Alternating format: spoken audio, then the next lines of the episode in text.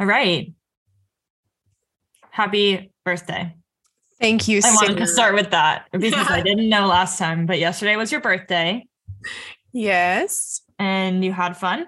I did. I had so much fun. I am now 24 years old and I just kind of can't believe that because when I started the program, I was 22, which is Mhm. just really weird, like to think about yeah. Just how fast like time has flown by. But I am really just grateful. Like I I feel like uh, a lot more recently I've just become very mindful of like reflecting back and doing a lot of like just self-reflection and I just have considered like all the things that I've been doing like the just the last few years and I'm just really happy and I'm really grateful that I have the opportunity to do all of these amazing things and you know like I was thinking about the podcast and I was thinking about just like school and work and all the stuff that I've been I've been doing and I'm just super grateful um I don't feel any older Yeah. at all. Like it's just honestly, I because of finals, I practically forgot my birthday was coming up. Mhm. Um, and then I remember I like went downstairs on Monday and my mom was like, Oh my God, Natalie, I can't believe your birthday's in a few days. And I was like, huh? And I looked at the calendar and I was like, wow, okay. Like we're already in the middle of December and it it felt like we were just taking midterms. So it was just Yeah. like a really weird, like, I don't know, this whole finals was like really crazy. But yeah, I'm happy. I had a great night. Went to dinner with my family. Uh, I went out to a um, local brewery in my town with some friends and just had a really fun time. And I'm going back out tonight with another group of friends. Um, so we'll see. We'll see what we get into. Unfortunately, not me. not in LA. Sad. I know. I know. We're gonna have I to. Do, I'm gonna have to take you out. when I'm back. yeah. I mean, um, I remember you were telling me about this place that does. Is it kombucha? Yeah. Yeah, I would love to try that. So we should just Yeah. This episode is actually sponsored by JuneShine.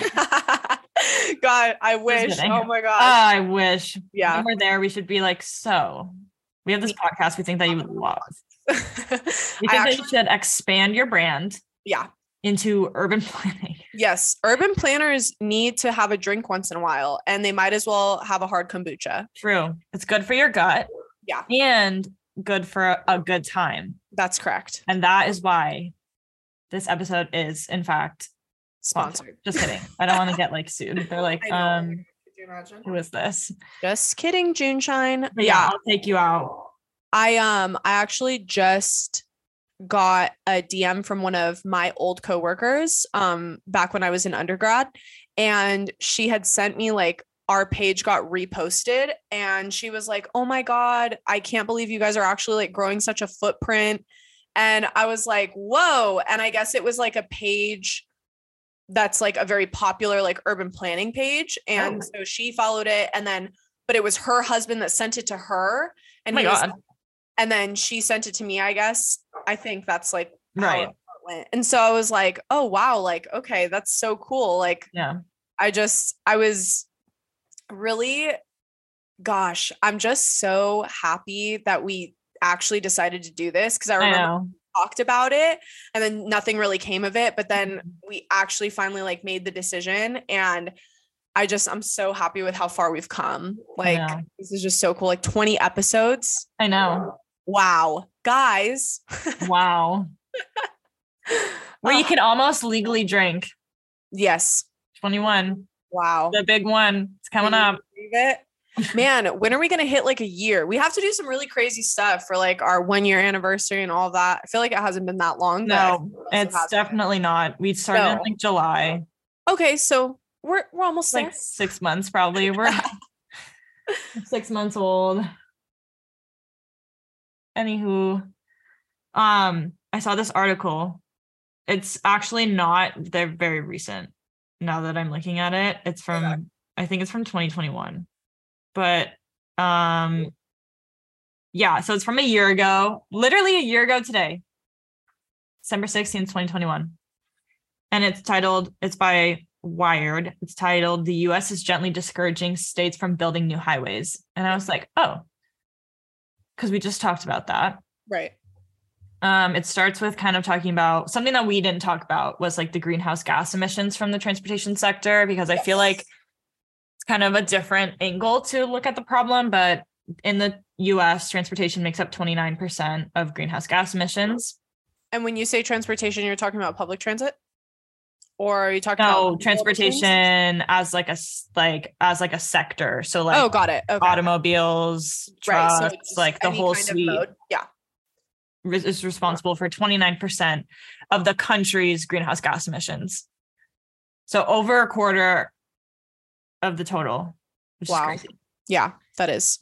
Um, and so it was kind of talking about, you know, like automakers are pledging these targets for EVs and other type of plug-in hybrids. And um oh great. It's actually saying that I need to subscribe to read the whole thing. Ugh. Not doing that right now, but anyway, Yeah. in a memo that the FHA Federal Highway Administration Deputy Administrator directed her staff um, to encourage state and local governments to consider fixing existing roads before building new ones. And I think that Yeah. that's a huge problem that we have, especially in like, well, I don't know, especially, but like we were drive, I was driving in San Francisco the other day, and like the roads are just horrible. Yeah. Like they're like dangerous. Like I feel like I'm gonna get a flat tire every time I hit a hole. Yeah, I do feel like, especially what we were talking about from last episode. Yeah. You have all of this existing infrastructure that is not being properly maintained Yeah. in a lot of areas. Mhm. And especially like there's also equity considerations as well as like where are these roads and why aren't they, you know, being fixed in a timely manner? Um, and the safety considerations and things like that. Um, sorry guys, that was my email. I don't know if that came through on the sound. Um, but I think that we are often so focused on like what's the next thing that we need to do Mhm. versus focusing on what's the existing issues and how are we going to also be addressing those while of course like coming up with these innovative ideas of how Yeah, we're you know what is the next move i understand that but i feel like often there's there's not two like one gets neglected Yeah. and so i just think that we need to be so much more mindful of the fact that like we have so many issues with the existing infrastructure we need to start focusing on how we're going to deal with that before we start moving on to building even more highways and freeways and all of that Yeah. Yeah. So on that note, um, the FHA, as of this memo in 2021, I'm sure that this is still continuing today, but they urge state officials to consider strengthening non-highways like roads or bridges that are in tough shape. And also they say, quote, gently remind state and local officials that climate friendly projects like bike lanes and walking paths need less stringent environmental review than new roads and bridges.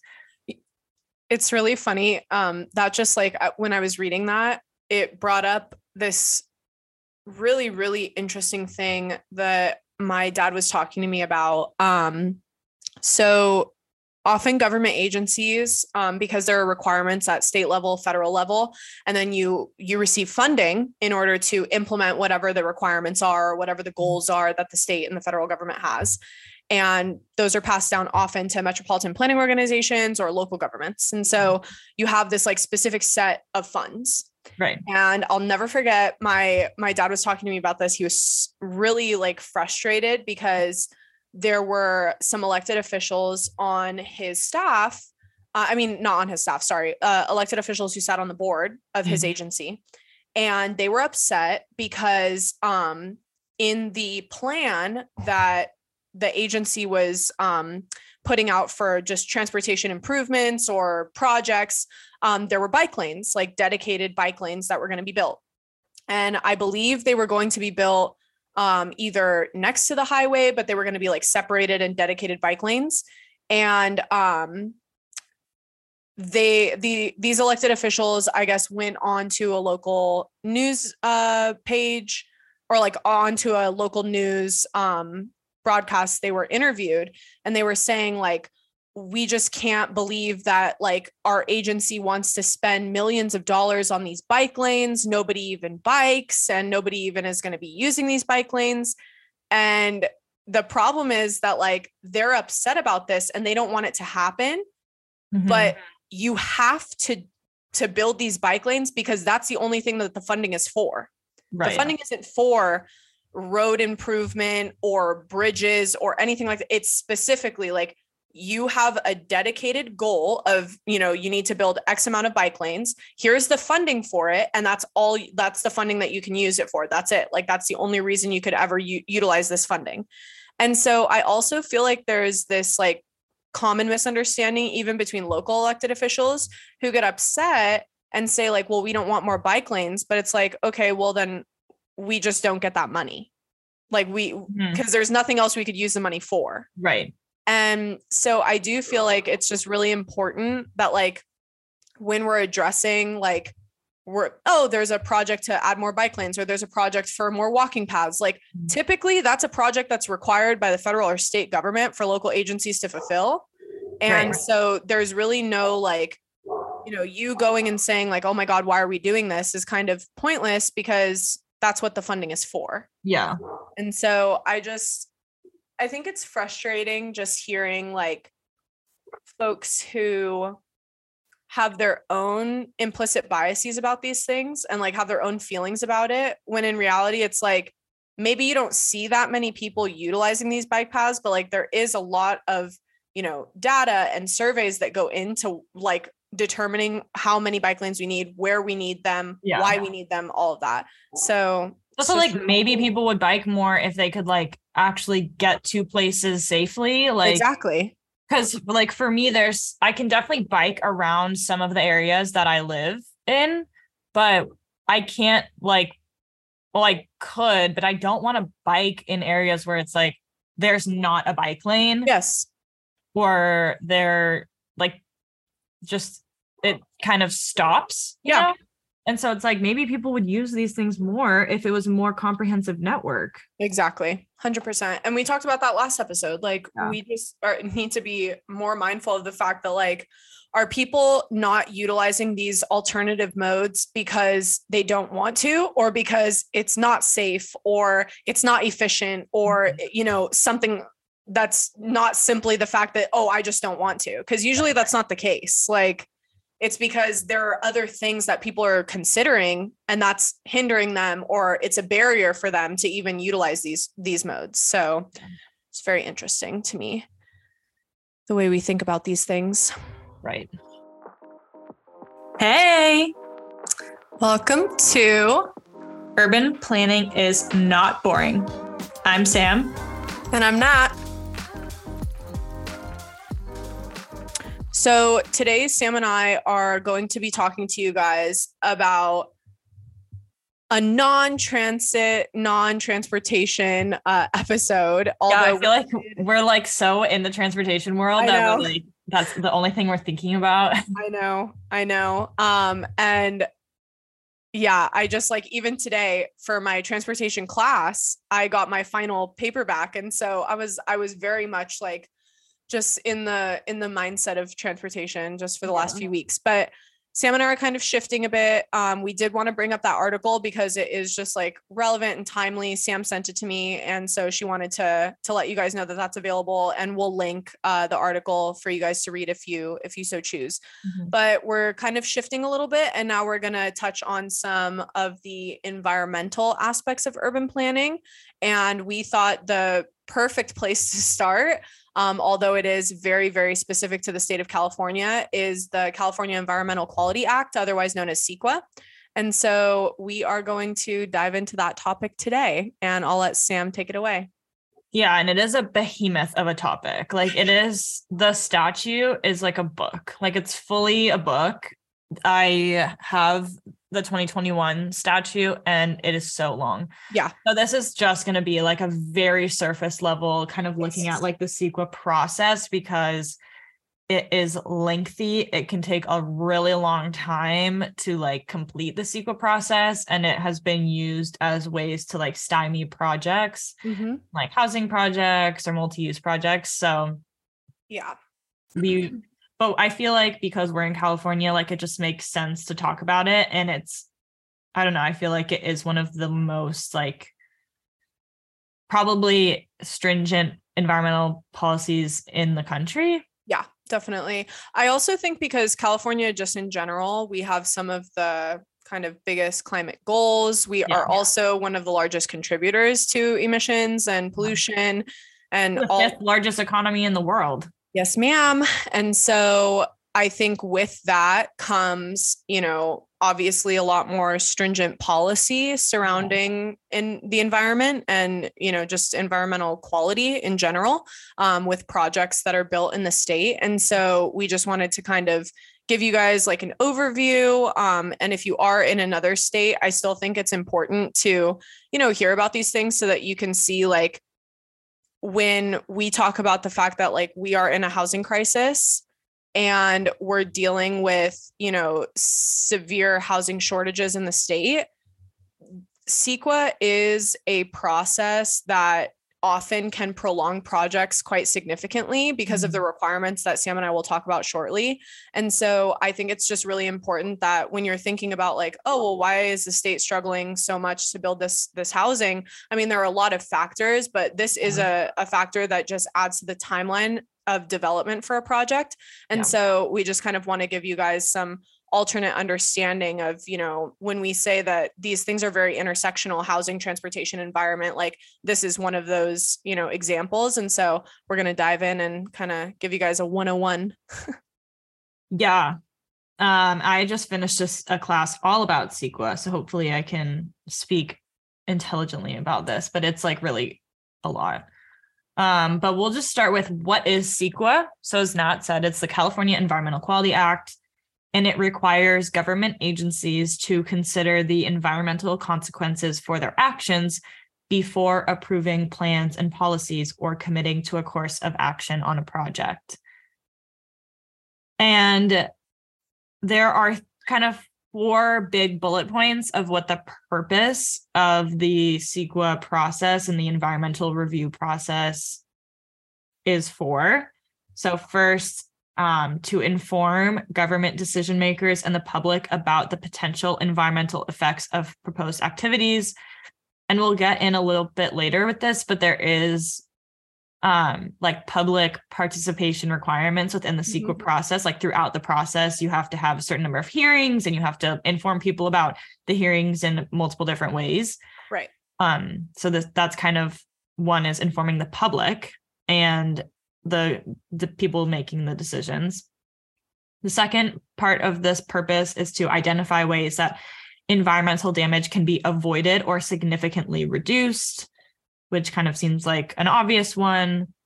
Um, the third, prevent significant avoidable environmental damage by requiring changes in projects, either by the adoption of alternatives or the imposition of mitigation measures.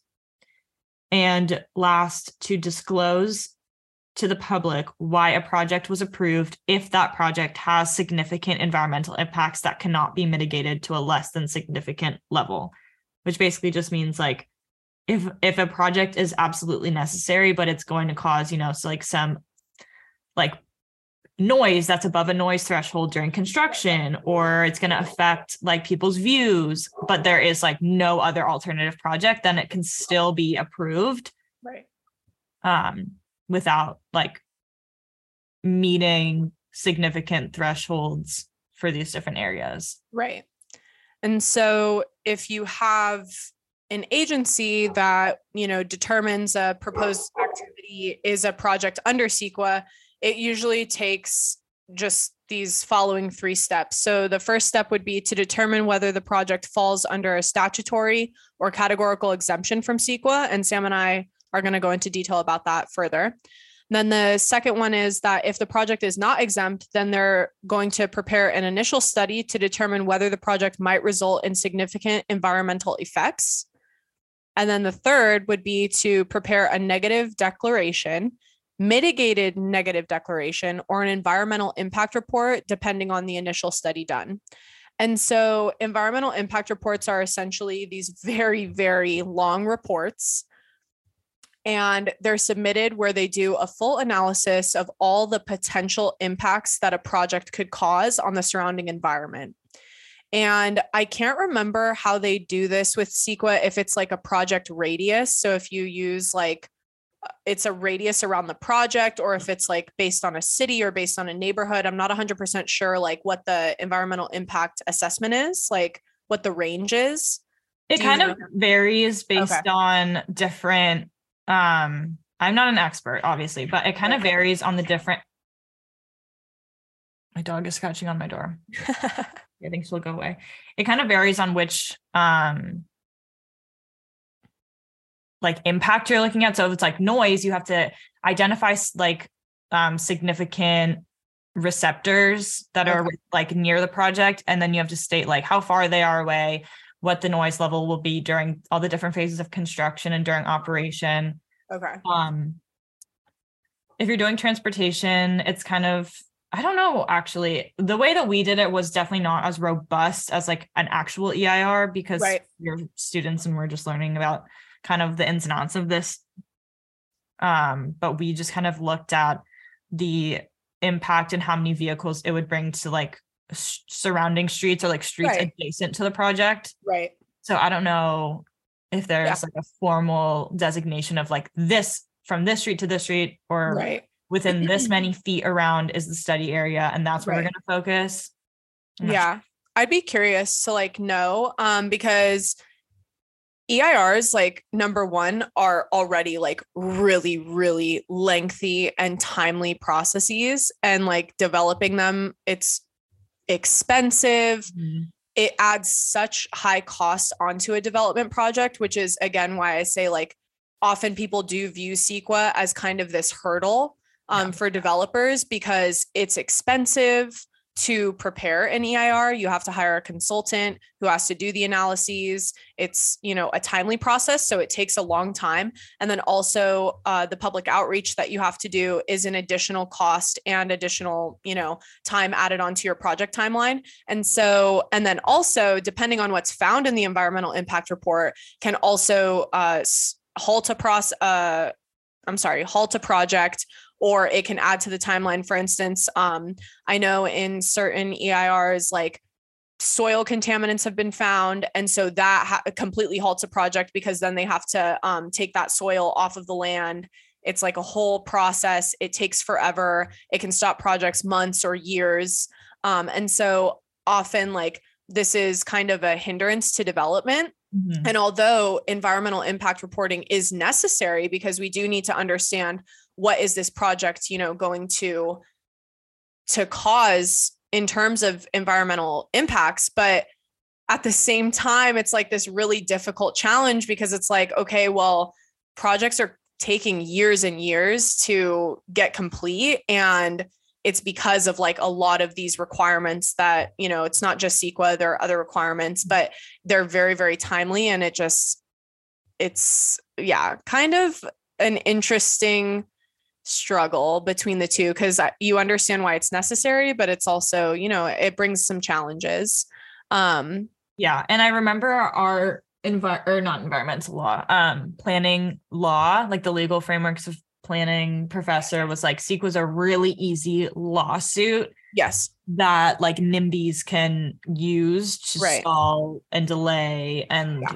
make people put more and more money into like legal aid and right put just more time on Right. development and a lot of times in terms of like permitting like there is a timeline where it's like if you don't do it within this time like you have to request or whatever i don't know how permitting works Mhm. totally but like it it can like expire Yeah. And I remember she used like a very particular example where it was like there was a proposed project and it was going to be right next to an existing um, development.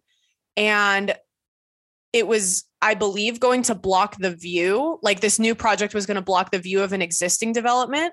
And so the developer ended up suing this like uh, filed a CEQA lawsuit on the new project or used CEQA um, Mhm. uh, as a means to basically sue the the developer of this new project in order to make sure that the existing view is not hindered by this you know new development gosh if that makes sense i don't know how Yeah. many times i just said new development Yeah. um, no, I, it makes sense. Yeah, she like she used that example in class is like the it's very very easy for someone to come forward and, and either ask that an environmental impact report be um uh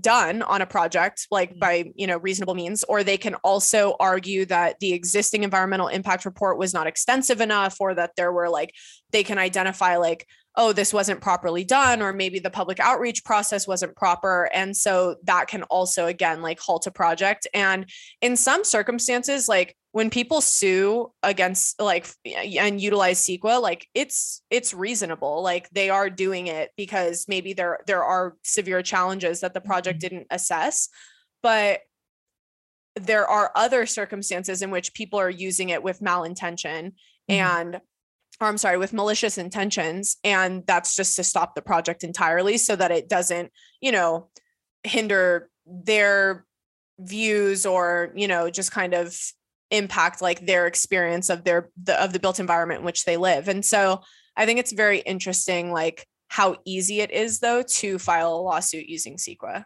Yeah. And our our professor like talked about that a lot. So um now just moving back uh because I wanted to talk about the difference between statutory and categorical exemptions. Mhm. So statutory exemptions are projects that are specifically excluded from CEQA consideration, which is defined by the state legislator. So a statutory exemption applies to any given project that falls under the definition, regardless of the project's potential impacts to the to the environment. So some examples are if it's a ministerial project or if it's an emergency project. Mhm. And so often like these will get CEQA exemption. Um, and that's a statutory exemption.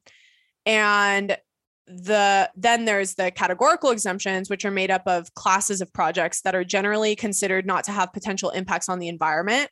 And there are 33 existing classes and some examples are just um, existing facilities. So either replacement or reconstruction or accessory structures and so those are two um, examples of, of some of the classes Mhm. and so the most notable difference between these, uh, this between statutory exemptions and categorical exemptions are that statutory exemptions are absolute. So when a project qualifies for a statutory exemption, CEQA absolutely does not apply. There is no ifs, ands, or buts about it. But in contrast, a categorical exemption is subject to a variety of exceptions. And so if an exception does apply to an otherwise categorically exempt project, then the project must go through that CEQA review. Yeah. So that one's a little bit more subjective and um, it's there's a little bit more wiggle room where someone could say, oh, okay, well, it was categorically exempt, but actually, you know, we've identified some kind of exception. And so because of that, now there there does need to be a CEQA review that takes place. Yeah. And so um, Sam and I will also be like providing you guys with some links um, so that you can get more information if you are interested to learn more about this process. Mhm. Um, but now we're just going to kind of go into the CEQA streamlining. Yeah, and really quick, just going back to the example that our professor gave about like the the views. Um in the beginning of the CEQA process, there is something called like an initial study. And in that study, there's something called Appendix G. And this is kind of like an easy way to kind of get a solid idea and understanding of what kind of impacts are looked for in a CEQA like analysis. So Appendix G lists, I want to say like 20 areas where you could have environmental impacts from like um, noise, transportation, land use, like greenhouse gases, wildfire. Like there's a bunch of different ones. And Right. one of them is aesthetics, which is like very subjective. Yeah, Like truly. there are some guidelines on like it does this, it does this, but it's like my aesthetic and your aesthetic and his aesthetic and theirs is like so it can be so different. So if someone's Yeah. like, I like development, I like high rises, I like cities, that's great. But what if someone's like, I like low rise, I don't want this building right next to me? Like, Right. I don't know. It's just like there are definitely flaws. in Yeah. the- like it's by no means a perfect thing. No, absolutely not. And the point of this appendix is to kind of say, okay, where are we going to have potentially significant impacts? And for a lot of these, there are like significance thresholds where it's like, okay, with air quality, like there can only be this much NOx, uh, like nitrogen oxides or whatever. There can only be this much of ozone. And Mm-hmm. so give like thresholds. And if you're above that, then you're potentially significant. And you either have to mitigate below that and say, oh, well, we can actually change this and this and this to be lower, or you have to file for it's like where you can have the project, but there's no way to mitigate, right. or you just don't get to build your project. And Yeah. like, sorry. Right. And I think too, especially with like when it comes to um, housing development, it's a big challenge when you know someone is fighting maybe like let's say for instance like a high rise building um and so the problem then becomes yeah the compromise is that you're going to maybe knock some stories off like if that's you know going to be the mitigation strategy but then you lose units and then you lose again time because it takes significant time to design the building and mm. then also to determine like how many stories the project's going to be and how many units are going to be on each floor and what the structure of these units is going to look like and all of that and so that's a timely process that now you basically have to redo because you're changing the structure Right. and so i think with this again it's like yes i i feel like often there is opportunity for consensus but if the argument is that like oh you're blocking the view for another project well we're in a housing crisis and we need units on Yeah. the ground excuse me so my problem or struggle with that is I'm less concerned about your view being impacted and I'm more concerned with the fact that we are in such a severe housing shortage and we need units and you're basically because you don't want your view to be impacted you've knocked off two stories onto a building you've added to the timeline of a development project that could you know have gone through the process quite smoothly and now they have to basically redo everything so it's just like this very frustrating thing where I understand that to a lot of people, like developers are the enemy. Like this is how they're viewed. I don't necessarily know why. Um, but developers kind of have this like reputation of like they're just not like good or something. Right, I don't right. know. It's like in the urban planning field, I hear this like very often. Yeah. Um, and they, you know, have a bad rep with residents because obviously they're building a project in an existing community. And so the residents are upset. But again, like I understand their frustration when it's like you're doing the work to get this project on the ground and you're just facing like delay after delay for such ridiculous reasons, like as a obstructing view. Like I understand. And again, like I don't want to speak so like generally because I do understand that in certain circumstances, maybe like blocking a view, like it could be serious. I don't know what like It would be like if you had to conduct like a shade analysis or like a Right. shadow analysis, and it's like Right. this building is now never going to get sunlight. right, Like exactly. that okay. would be yes. one of the like reasons that that actually is like an issue. Right. Is like people need vitamin D. Like they need. yeah absolutely so like yes if that's the case of course like i understand at the same time though like i know that often especially in the case that she was talking about the obstructing view was for aesthetic reasons Right. like that he wanted the uh, existing you know owner of the of the existing project that was already built just didn't want his residents to not have a view Right. and I just think that like now you are basically turning away all of these units that could be developed. And I just think that's ridiculous. And I don't understand how CEQA like how that's even a lot like how you're allowed to actually sue somebody over that. I just feel like that's if someone came to me and said like, "Oh, this is why I'm suing." I'd be like, "No, we're throwing the case out. That's ridiculous. Now goodbye." Like but I don't know. It's just really crazy. Well, I'm glad that you asked because there are now more recently some streamlining options for different Yes. projects. So, whereas typically in CEQA, you'd have to do an initial study, a notice of preparation, an EIR or a negative declaration, another like a draft EIR, final, and then like it's a process. And an EIR takes a long time to do and usually requires a lot of different consultants who are experts Yes. in the different issue areas. Right. So the first one that we'll talk about quickly is Senate Bill 375 in the state of California, California Senate Bill. And this bill would exempt from CEQA a transit priority project that meets certain requirements and that is declared by the legislative body of a local jurisdiction to be a sustainable communities project. Um, and of course, the transit priority project would need to be consistent with the planning organization's sustainable community strategy, which I think now, like pretty much every metropolitan area is required to have a sustainable yes. communities yes. strategy or an alternative planning strategy that has been determined by the state air resources board which here is carb california air resources board to achieve the greenhouse gas emission reductions target so it basically says that there is like limited CEQA review for um I think it it counts for transit priority projects or residential mixed use residential projects. Yeah. And I think again like as I was saying, the biggest struggle right now is housing and housing development. And so they're trying to find ways to streamline the CEQA process because it is such a hinder- hindrance to development. Mm-hmm. So that like aspect of residential or mixed use residential projects is, you know, it's important um, when just considering like how to kind of revise like the existing law that is CEQA. Yeah. Um, so there's also a another Senate bill which is SB 35 and this as this bill creates a new streamlined approval process for multifamily residential projects in cities or counties not meeting their regional housing needs allocation goal.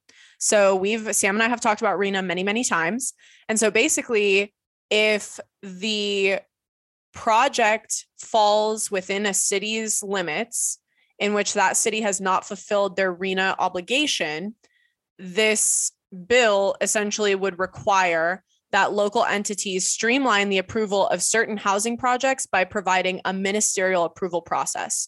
Otherwise, meaning like no CEQA. Um, and so it would be the focus design review and remove or lower parking requirements. So it's a voluntary program that a project sponsor may elect to pursue, provided that certain eligibility criteria are met. And so this is again another streamlining opportunity because if a city is not fulfilling their RHNA obligation, then this becomes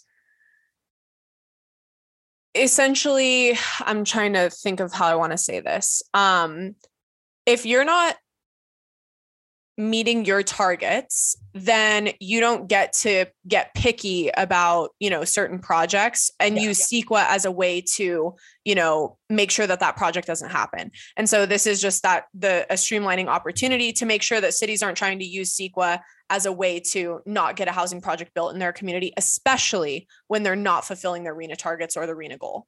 Yeah, and so i think that's also you know just very very important um, moving forward because again and i cannot state this enough our shortage of housing and not only just the fact that we have a housing shortage but we have such a bad uh, a significant backlog mm-hmm. is honestly mind-blowing i'll never forget it was my first semester at usc my professor put up just this visual of um how many permits have been um uh how many permits have been carried out each year for development projects, specifically for housing development projects over the years. It was started, I think it was year 1995 all the way to year 2020.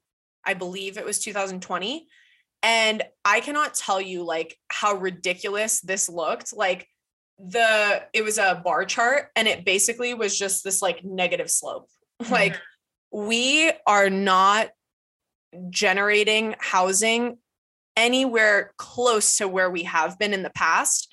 And this has created such a significant backlog that is also not often being accounted for in data. Like when we're coming up with projections of, you know, our like how much housing we need, often the backlog is not even something that's acknowledged. And so this is just like, just a very, very important situation that's happening because we are really not considering just how severe this this issue actually is. Yeah. And so if, you know, there are streamlining opportunities that can help mitigate, you know, the challenges that we're seeing, I think that's great. But Mhm. I also am curious to to really see, you know, how far this will will take it because again, like I've said, CEQA is only one aspect of a of a barrier to development. And so I'm curious to see how how that could potentially help the process moving forward. I'd be curious to know like if there's any studies that have been done on like since the passage of these bills because SB 35 was what passed in I it- 2018. So it came into effect in 2018. yeah, so if it came into effect in 2018, I'd be curious to see like has it had a positive impact on development? Like has it been a utilized resource? Yeah, I think it's one thing that, you know, the state is starting to recognize like CEQA has been used in like NIMBY ways, like Yeah. people just saying like, oh, I don't want like multifamily housing in my area, like Right. whatever. But it's another thing to like make these laws like known to developers, like, hey, you can do this. Like, yeah, it should be like developers should be aware, but it's like we need to start being like, you have like jurisdiction now to do this Yeah. because it's like kind of like builder's remedy, where it's Yeah. like you're they didn't certify their housing element. You can actually now have this streamlined process. Same thing Yeah. here.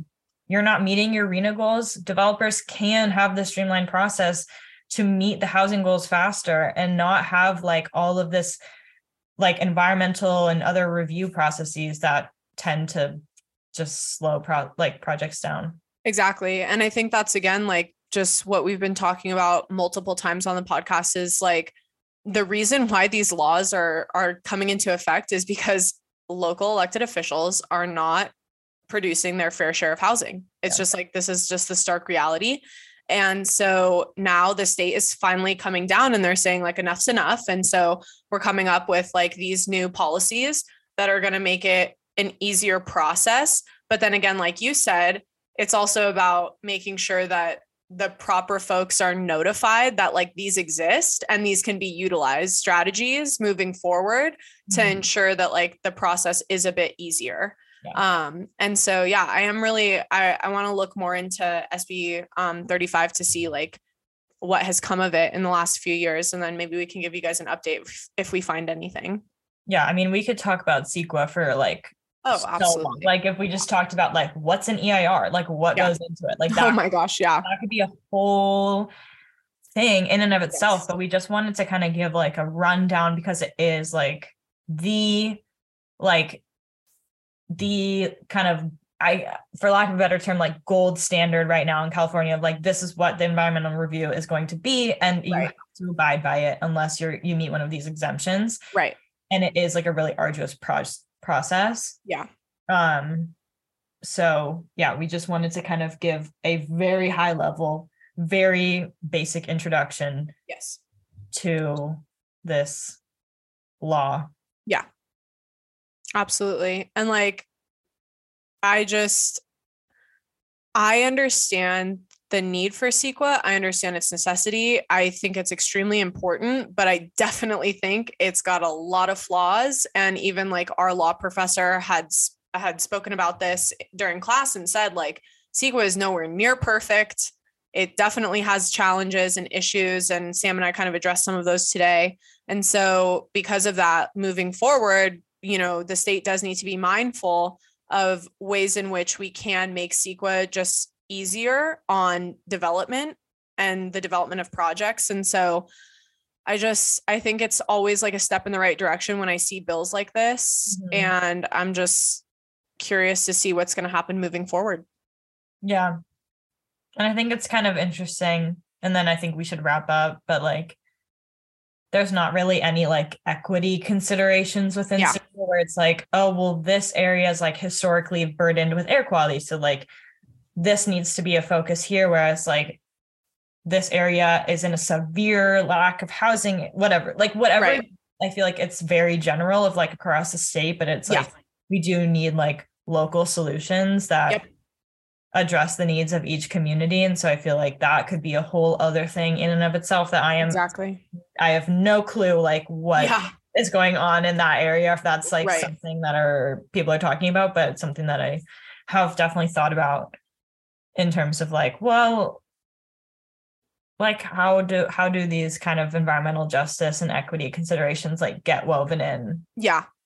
Yeah, well, I think that's where it like where it comes down is like you do have this kind of general law that's applied across the board, but then it is the local governments and other agencies that are often mm-hmm. like implementing, you know, Right, right. these laws and and so I think that's where like that intersectionality comes in, but then at the same time, you know, you have the general law and then you have the local considerations and so it it really is trying to find like that perfect balance and I think that's just always a struggle in general because, you know, we've talked about this like politics comes into play. You have personal biases, you Mhm. have residents, like that's a whole other, you know, NIMBYism and just Mhm. residents in general, like who have issues with projects. I mean, that's just another thing in and of itself. So, yeah, it's definitely a very, very hard balance. yeah. But with that, I think we can wrap it up. We, Yes. have one more episode before. Oh no. The next, I don't think we're gonna have another episode until after the holidays. Yeah. So have a happy holidays to everyone, no matter what you celebrate. Have a Yeah. happy holiday. Yes. Happy holidays to everybody. And I just hope you have the best time. I know the holidays aren't easy for everybody. So just take whatever time you need, mm-hmm. treat yourself however you need to. And I just wish you all the best. And Yeah. I know Sam does too. We'll see you in the new year. yes. Oh my gosh, that's going to be fun. all right, guys. Bye. Thank you so much for listening. We really hope that you enjoyed this episode of Urban Planning is Not Boring. If you did, please remember to send us to your friends and follow us uh, wherever you get your podcasts. And remember, guys, urban planning is not boring. No, it is not.